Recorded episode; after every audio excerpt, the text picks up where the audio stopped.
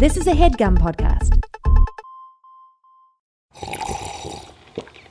That's not just the sound of that first sip of Morning Joe. It's the sound of someone shopping for a car on Carvana from the comfort of home. That's a good blend. It's time to take it easy, like answering some easy questions to get pre qualified for a car in minutes. Talk about starting the morning right. Just like customizing your terms so your car fits your budget. Mm, mm, mm. Visit Carvana.com or download the app to experience car shopping the way it should be convenient, comfortable. Ah.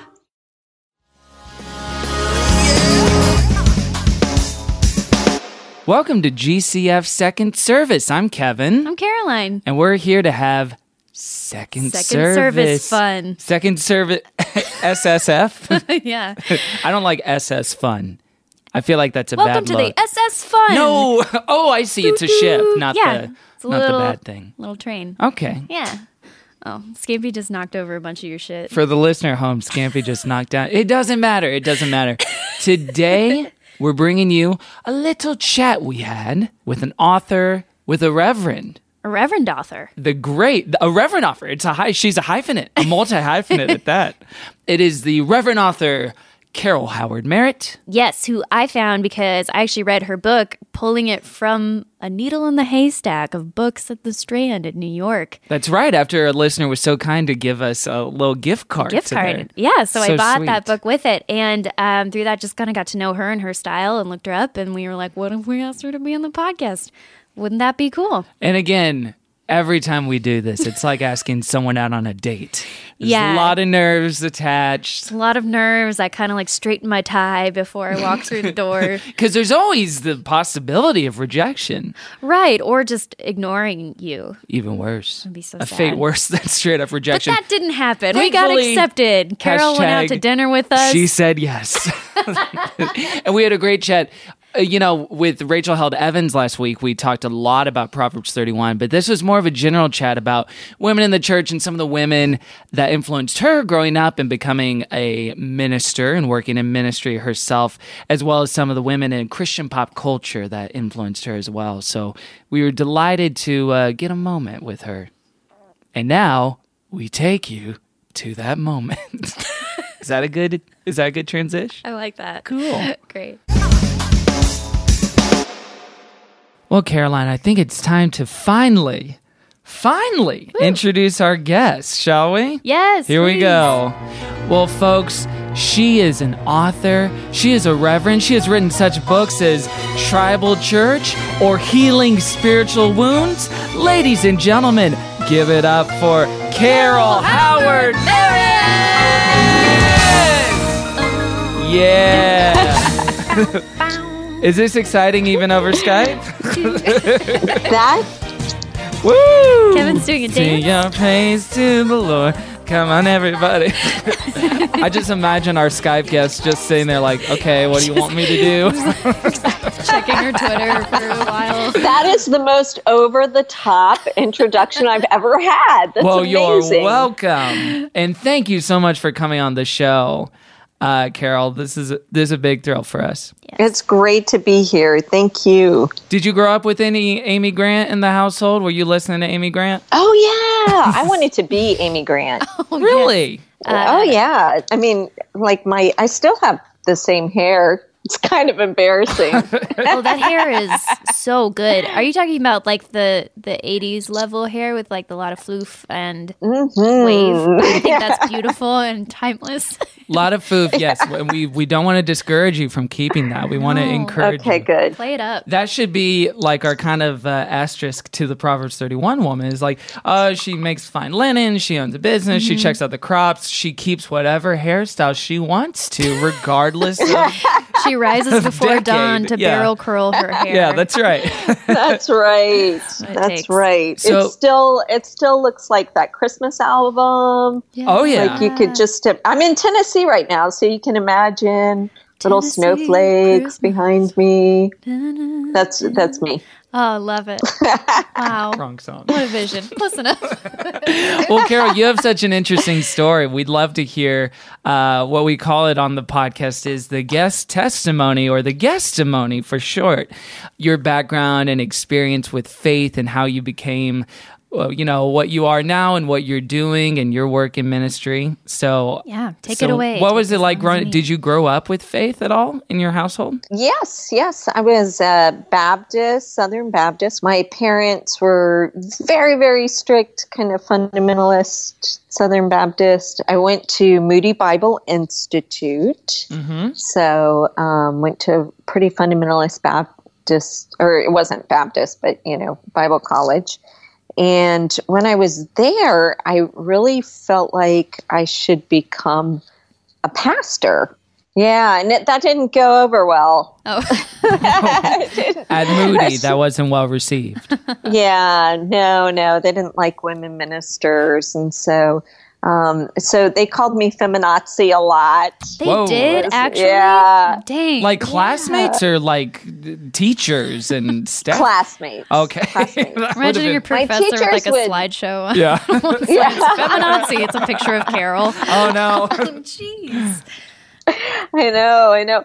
But my teachers would just kind of like take me aside and give me warnings that, you know, I was going to be shipwrecked and, you know, Gentle rebukes. What was Right. Moody? Was Moody Bible Institute the first time you got an inkling of maybe wanting to become a pastor at all, or, or did it start before then? Well, you know, it started before then, but when you're Southern Baptist and um, a woman, what you do is you become a missionary because you can do anything mm. overseas. It's it's not really that anybody has a problem with you preaching to men of color. It's just the white men. Right.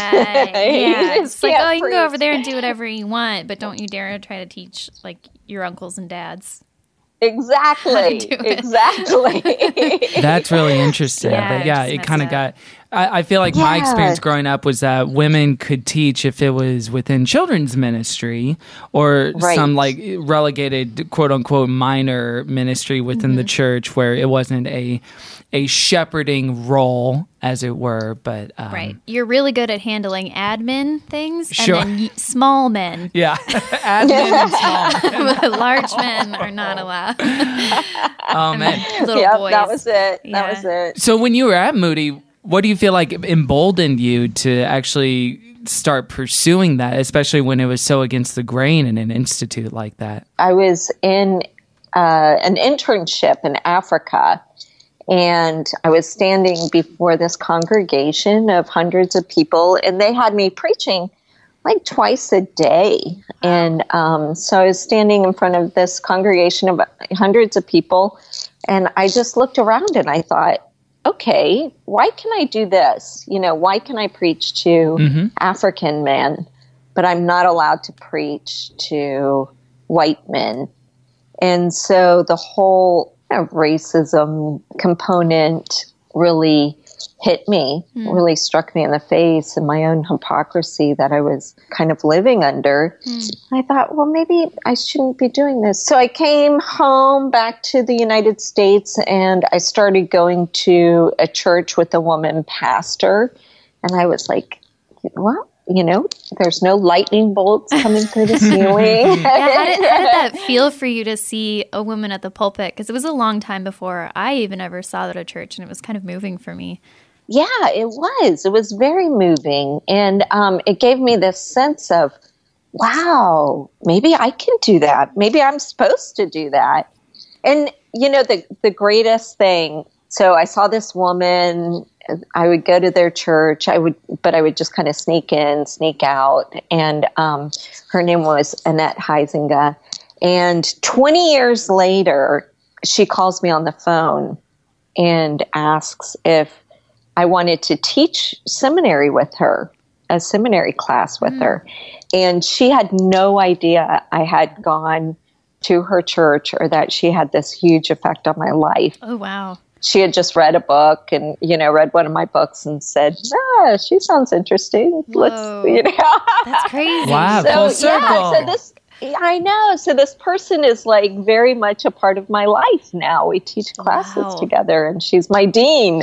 So yes, Wow, it's, that's so cool. really, it was really amazing. That's really Yeah. awesome, and I feel like that's something that as a white guy, you never, uh, at least growing up, you never think about, oh, I can't, I can't be a certain thing because there's examples of white guys being more or less whatever they want to be.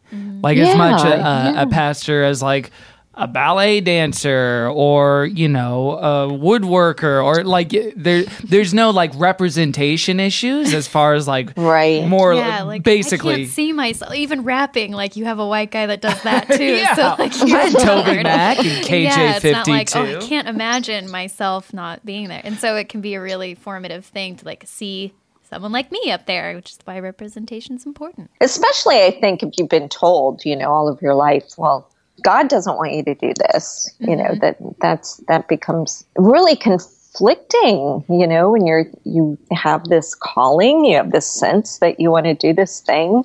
You know, I was like writing sermons in my bedroom when I was eight. oh whoa really, Wow. yeah, I was a very nerdy kid. But you know, so there was definitely your vocation even from like a oh yeah, I didn't write anything when I was eight, much less a sermon. I wrote some very bad, bad poetry about a sheep. I think. What I, I did picked that up. too. so did you like preach the sermons to your stuffed animals or like how did that how did that oh, work? I bet. Oh, It's so great. I will say, I like a small turning point for me when I, because I was raised too, like women don't teach; they can work in the church, but yeah, they'll, they'll never like teach a chapel or teach a church or everything or anything like that. Um, but the thing that started to like really make me come to the forefront of my mind and make me think about it was uh, my husband. Uh, Nathan was going to Fuller Seminary, and there were like tons of women there who were going to be pastors and like you like felt a very strong calling from god it just when i started really thinking about that i was like it is crazy to just deny that all of them are wrong you know or like all of them are hearing something. And people can definitely like misunderstand what god wants to do with their life or that kind of thing. But just hearing stories like yours too and just so many other women who were like uh, there's so many insurmountable odds against you and yet you still want to do this. There, there has to be something to that.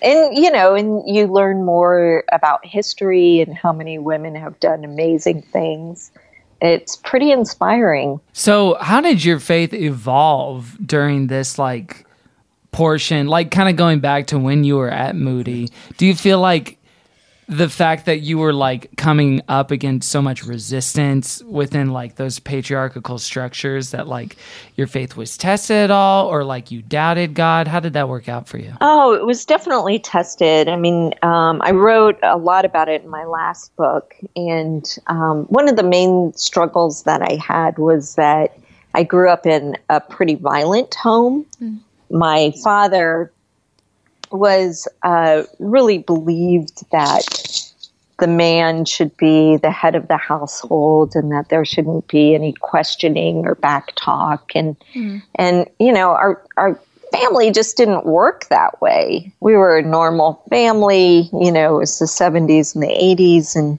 my brother and sister were were normal teenagers they were not writing sermons in their bedrooms when they were hmm. eight.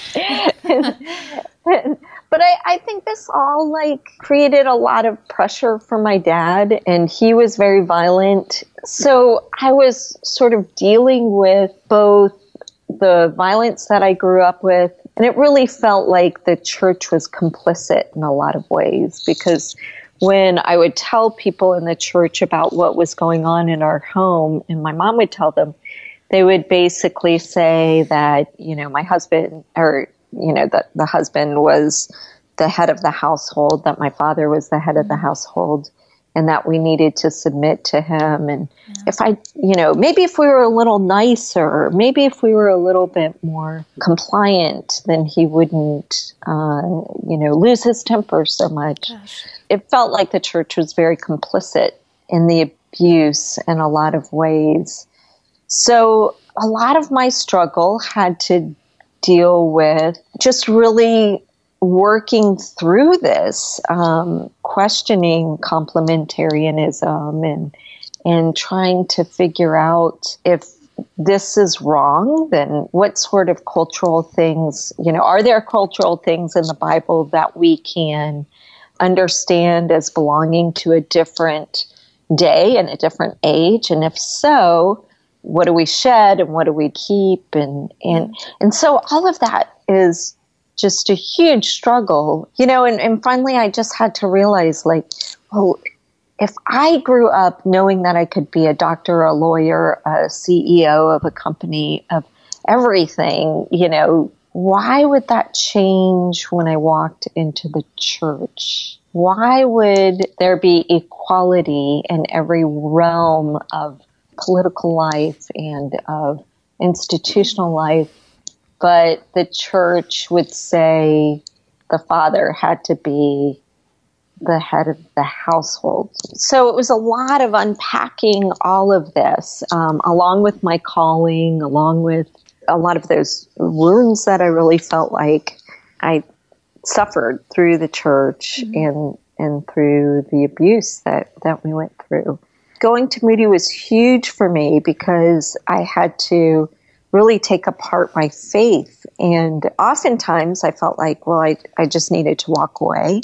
Hmm. But my brain's not wired that way. Like, you know, there's musicians who hear music and everything. Mm-hmm. You know, they'll they'll hear the microwave on and they they know it's a B flat the hum that the microwaves, yeah.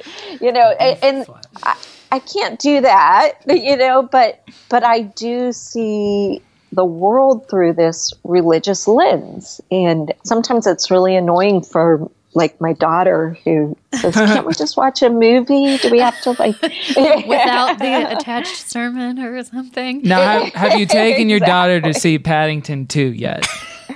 no, you know she's she's 16 now, so I, th- I we still think she'll discussing. love it. oh, really? Okay. Kevin okay. is what? You're 28, 29? I'm a, tw- I'm a 28 year old male. He's a 28 year old man. I'm a 28 year old man, and I love it so much. Yeah, I, have seen it four times. Uh, it's really wow. terrific. Kevin maybe loves it like too much, but d- don't let that dissuade you. There's a lot of Christ like character in Paddington. I'll, I'll let you. Uh, I think so. Too. Figure it out when you. When yeah, you I think it. you'll catch on. anyway, yeah. All so, right. so you see everything through that lens exactly. Yeah. So you know that's that's how my brain's wired. Would you say that because of that that whole mixing up of church and family and dad that it felt often like that kind of abusive church vibe and God were the same person and that unwrapping that was difficult? Yeah, that was that was sort of one of the biggest things I had to learn. And um, so my story very much was we use all these metaphors for God, but one of the most powerful metaphors that we use is Father. And mm-hmm. pray, Our Father who art in heaven. So for me, abuse um, was really tangled up in my metaphor for God all the normal things that children who are abused go through. It was sort of compounded because of the religious piece within that. When you suffer any sort of spiritual trauma or religious abuse, you have to somehow untangle that from your concept of God, from your understanding of God that was an important part of my journey. Mm. And part of me was beginning to understand God as feminine. I, think, mm. I mean, we mm. talk about being born again all the time, but we we don't realize like yeah, well if we're born of the metaphor. spirit yeah right exactly huh. exactly so that's like the central the central metaphor that I used all the time, but then it was hard for me to think of God other than Father. I was like, oh, but wait, I have been talking about God as mm. mother for all of my life. I tell that story, and that's very, it's unique to me. I know a lot of people are like, oh my gosh, my mother was the one who was abusive. That would be terrible. Yes, that doesn't help. yeah. mm-hmm. So it, it doesn't work for everybody, but that's why there are so many words for God, so many um, symbols for God, so many uh, ways in which we connect with God. Yeah, because for for as many personalities and people there are in the world, there are that many probably experiences or lenses to describe what God is like. CarMax is putting peace of mind back in car shopping by putting you in the driver's seat to find a ride that's right for you. Because at CarMax, we believe you shouldn't just settle for a car, you should love your car. That's why every car we sell is CarMax certified quality so you can be sure with upfront pricing that's the same for every customer. So don't settle. Find love at first drive and start shopping now at CarMax.com. CarMax, the way car buying should be. Okay, picture this. It's Friday afternoon when a thought hits you. I can spend another weekend doing the same old whatever, or I can hop into my all new Hyundai Santa Fe and hit the road. With available HTRAC, all wheel drive, and three row seating, my whole family can head deep into the wild. Conquer the weekend in the all new Hyundai Santa Fe. Visit HyundaiUSA.com or call 562 for more details. Hyundai, there's joy in every journey. I will say this will sound like a paid advertisement, but it's not. Uh, but your your book uh, about healing spiritual wounds talks a lot about this very problem of disentangling um, like abuse or or just misconceptions from what God actually is or what could be for you. And that mm-hmm. was really instrumental for me and, and one of the reasons I even wanted to reach out to you because that was just so helpful and has been like a, honestly a very big launching point to like help me reform a lot of the ways I think about God or think about myself and God. And so thank you for that. That's really helpful. Oh. Well, thank you for the feedback. It's it's always wonderful to know that people are reading it. Yeah. oh, for sure. Available in paperback now. yes. Wherever books are sold. It is indeed. um, so this is uh, Proverbs 31 month Give at Good up. Christian Fun. Yeah. what is your relationship to Proverbs 31 been? Yeah, like Even what did in- you used to think it is or how you feel about it now or do you feel anything about it? Oh well, it's it's a little scary for me. Like, um, I start having PTSD and stuff. totally.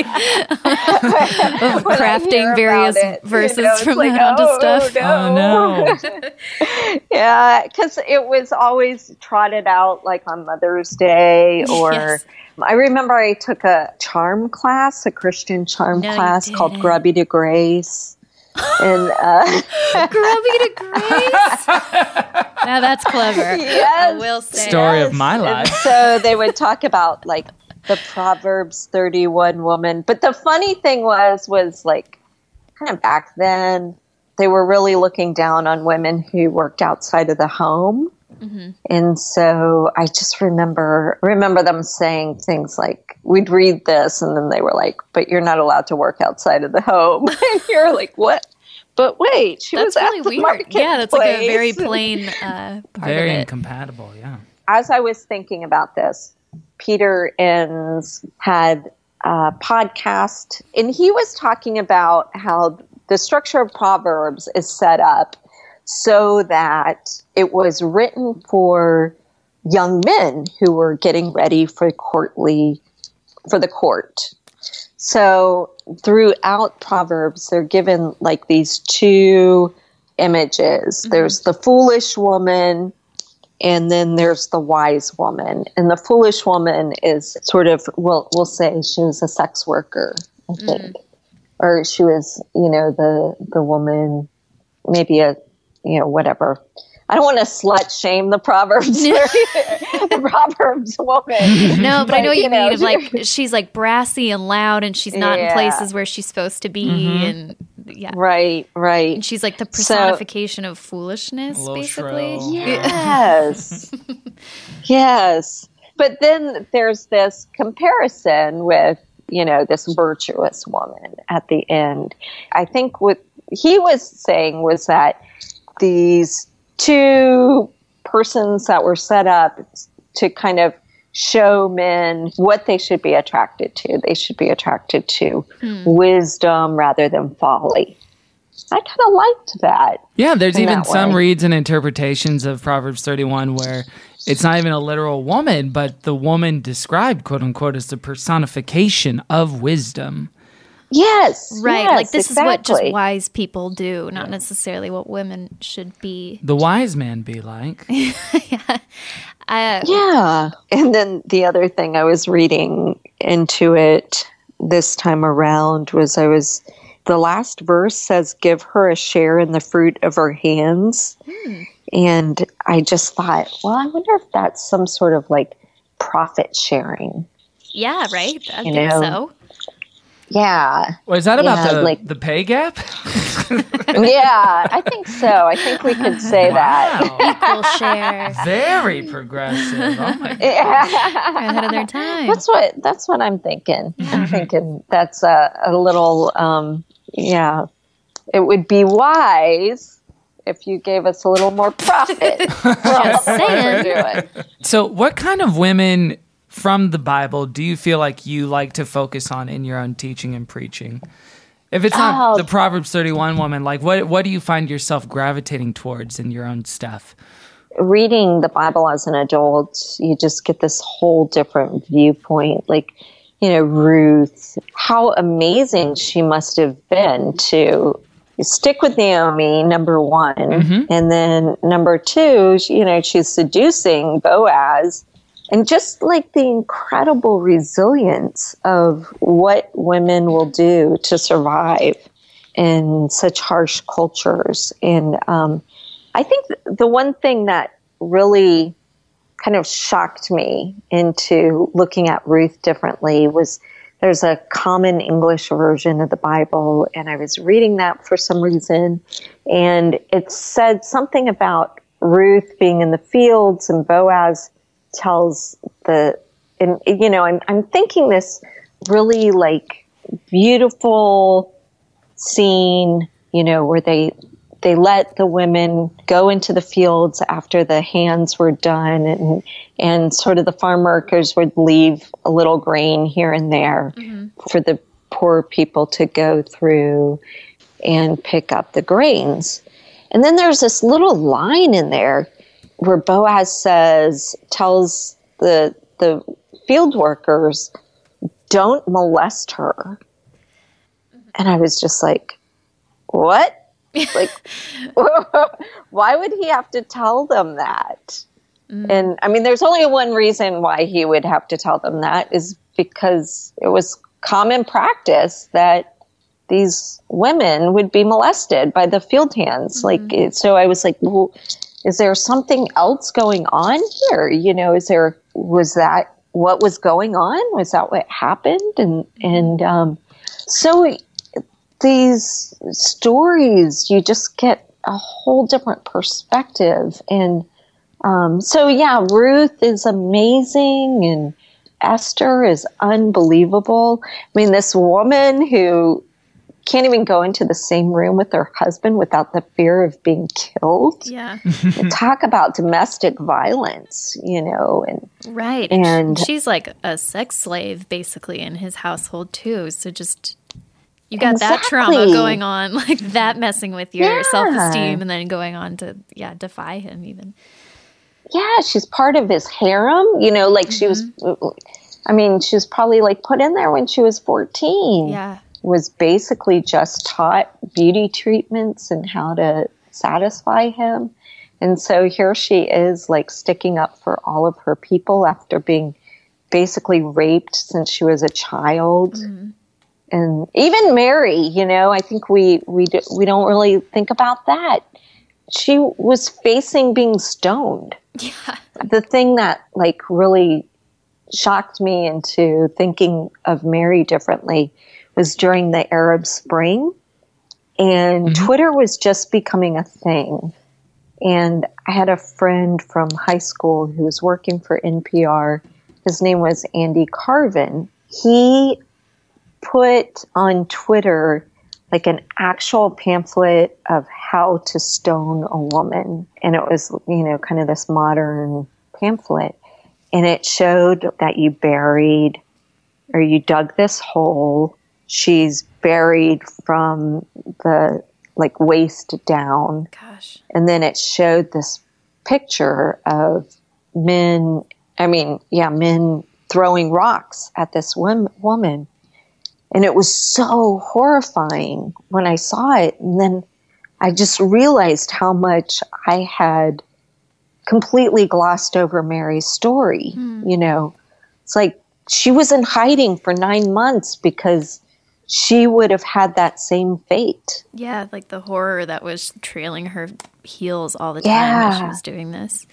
Do you feel like in the last couple years, as kind of the climate of our culture has changed, and especially when it comes to things like women's rights and the Me Too movement. Do you feel like mm-hmm. your job has changed at all? At least, not, of course, the core of what it is, but maybe in the way that you've communicated certain truths from the Bible? Yeah, I think so. I mean, that's the really, really exciting part about being a woman minister because I mean, if you think about it, you can go back in history and see there are certain women who were ordained like a hundred years ago, but but it wasn't really a common practice until 50 years ago.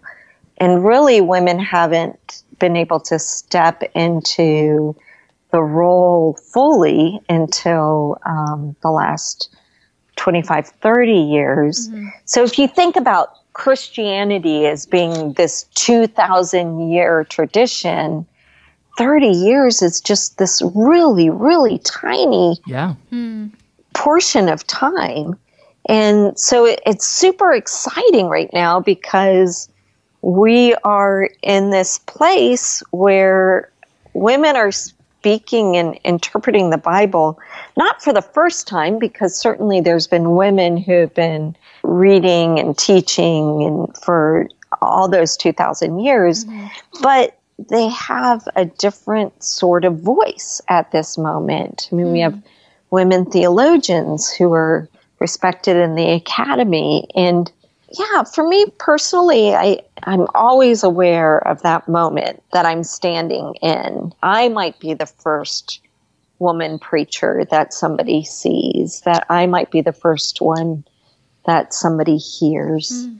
It's very awe inspiring. Yeah, the fact that it, if it's only been the last 20 to 30 years, you're pretty much part of the first wave yeah. of those doing right. it publicly in this space. And, you know, I still meet people all the time who have never known a woman minister, or never met a woman minister. It's pretty exciting. But there is also reading the scripture in light of the Me Too movement. And, you know, you can't look at Bathsheba in the same way that I was taught. Totally. And I was taught that, you know, Bathsheba was was somehow a temptress and right somehow, like she wanted it and Exactly. Yep. For for those that may not be familiar, Bathsheba, um, do you want to quickly just kind of tell her story? Yeah, sure. Um, King David, the story goes, he was out on his rooftop and he saw Bathsheba, and she was taking a bath. So he fell in love with her and killed her husband, and then made her his wife. And I've heard lots and lots of sermons about how she tempted him.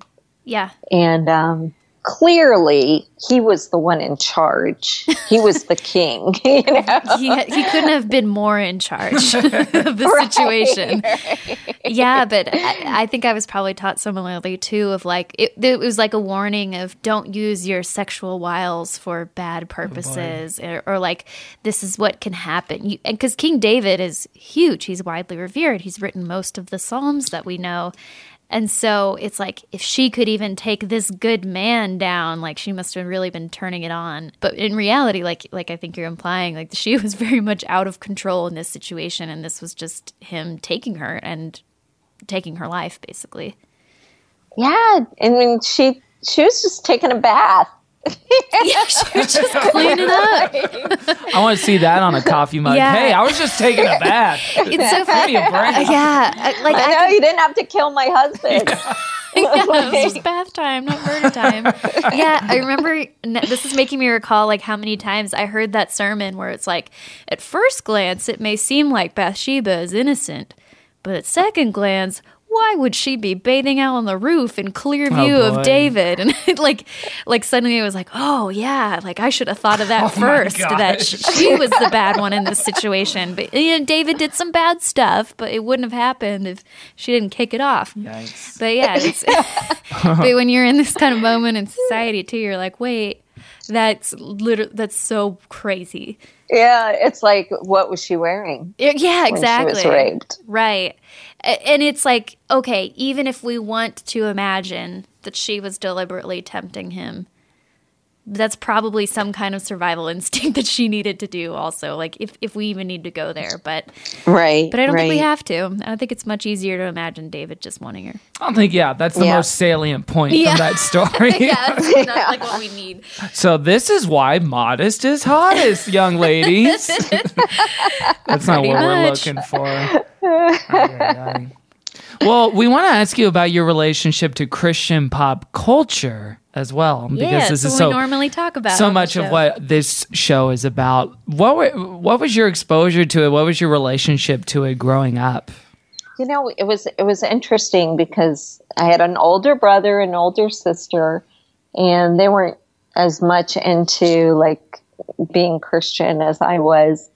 so I was exposed to the world and the secular music. Mm. the world. yes. But contemporary Christian music was uh, a big deal. And my mom was writing for Charisma magazine. And I'm not um, familiar with this magazine. What is this? are- really? Seriously? Charisma Yeah, I- magazine? me neither. No. Really? Neither one of you Yeah. are? Okay. I know CCM So- magazine.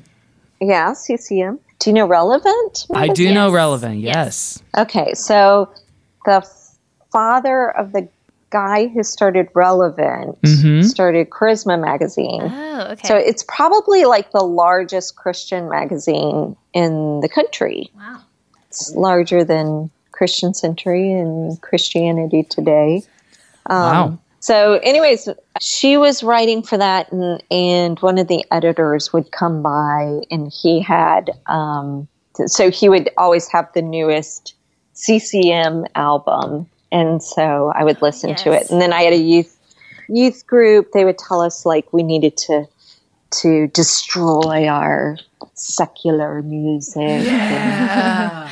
Yeah. in our in our youth group, we took all of our secular CDs and similar to your from Grubby to Grace project, we made them into giant disco balls. Oh my god. Uh, so you, so if you walked in, you know, on a certain youth group night, you would just see like the exposed CDs of like the Titanic soundtrack. on, like, oh, praise the Lord, we got rid of the Very- filth on the Titanic soundtrack. that worldly.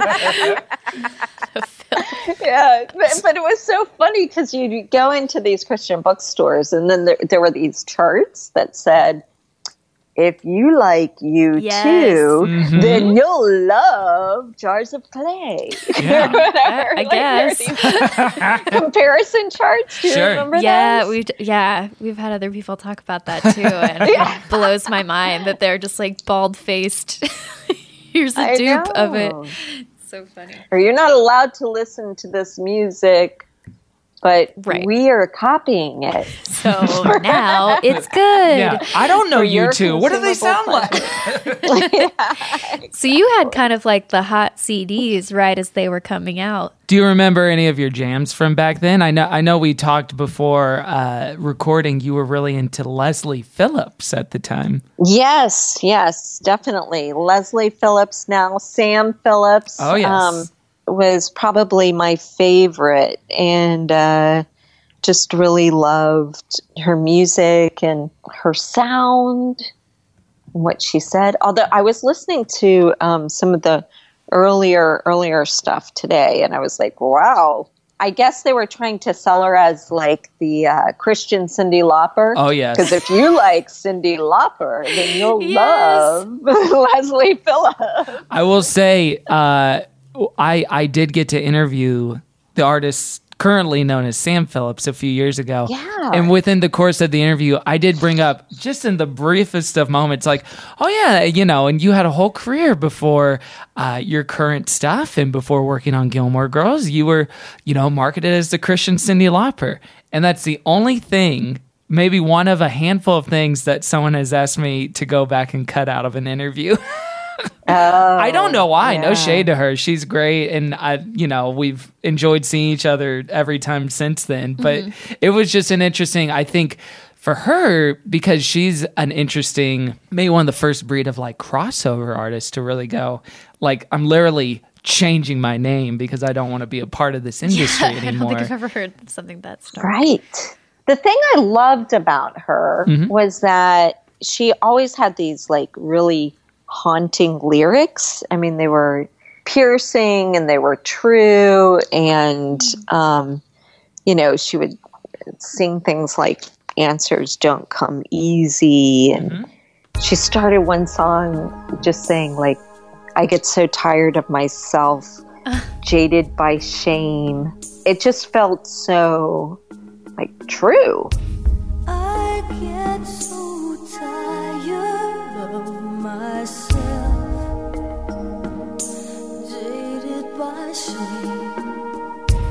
One thing that so I had a few friends who were involved in in CCM, and so I heard this rumor. I don't know if it's true at all, but her album, her record label was trying to get her to pep it up, you know, Oh, really? and uh, have some more Yeah. positive jams?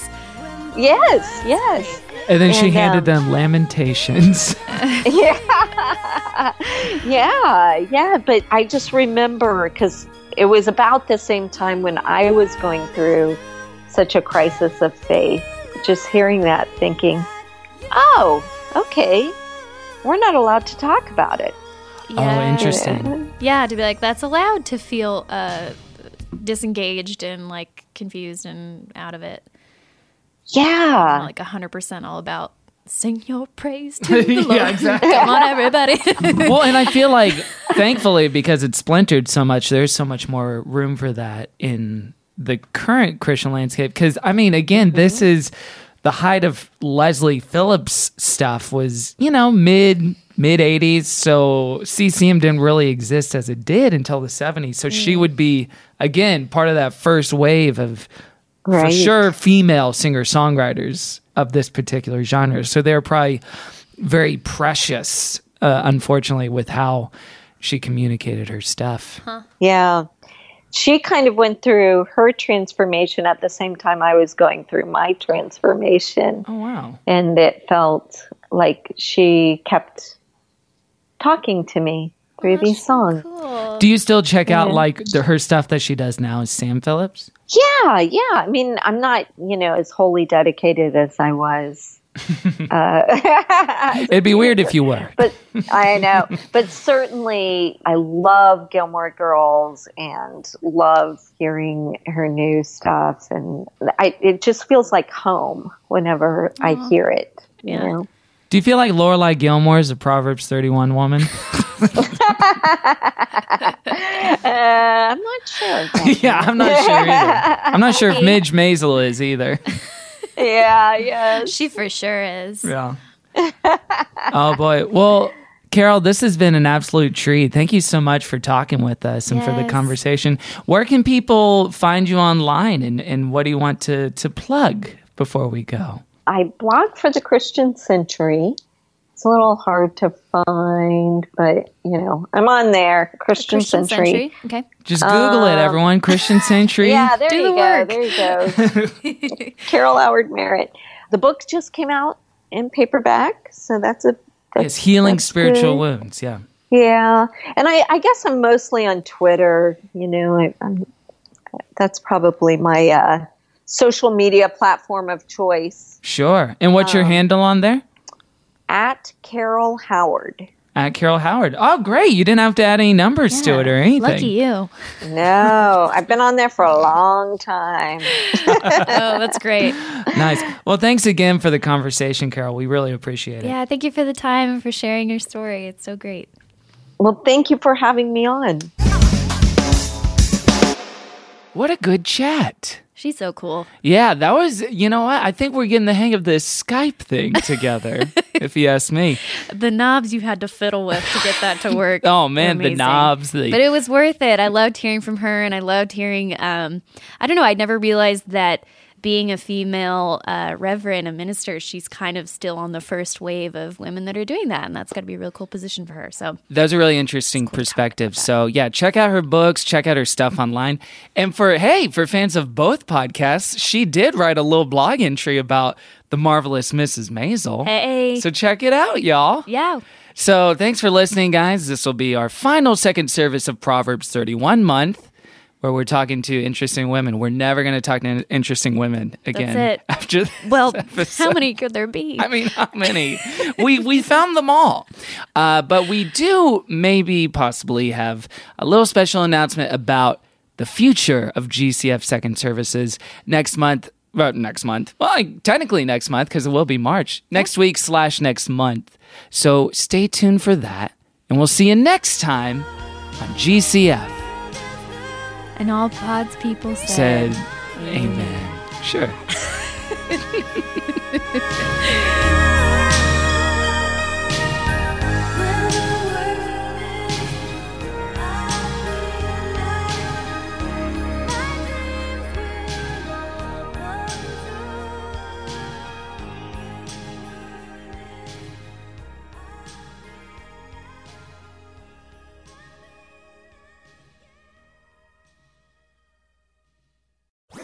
That was a headgum podcast.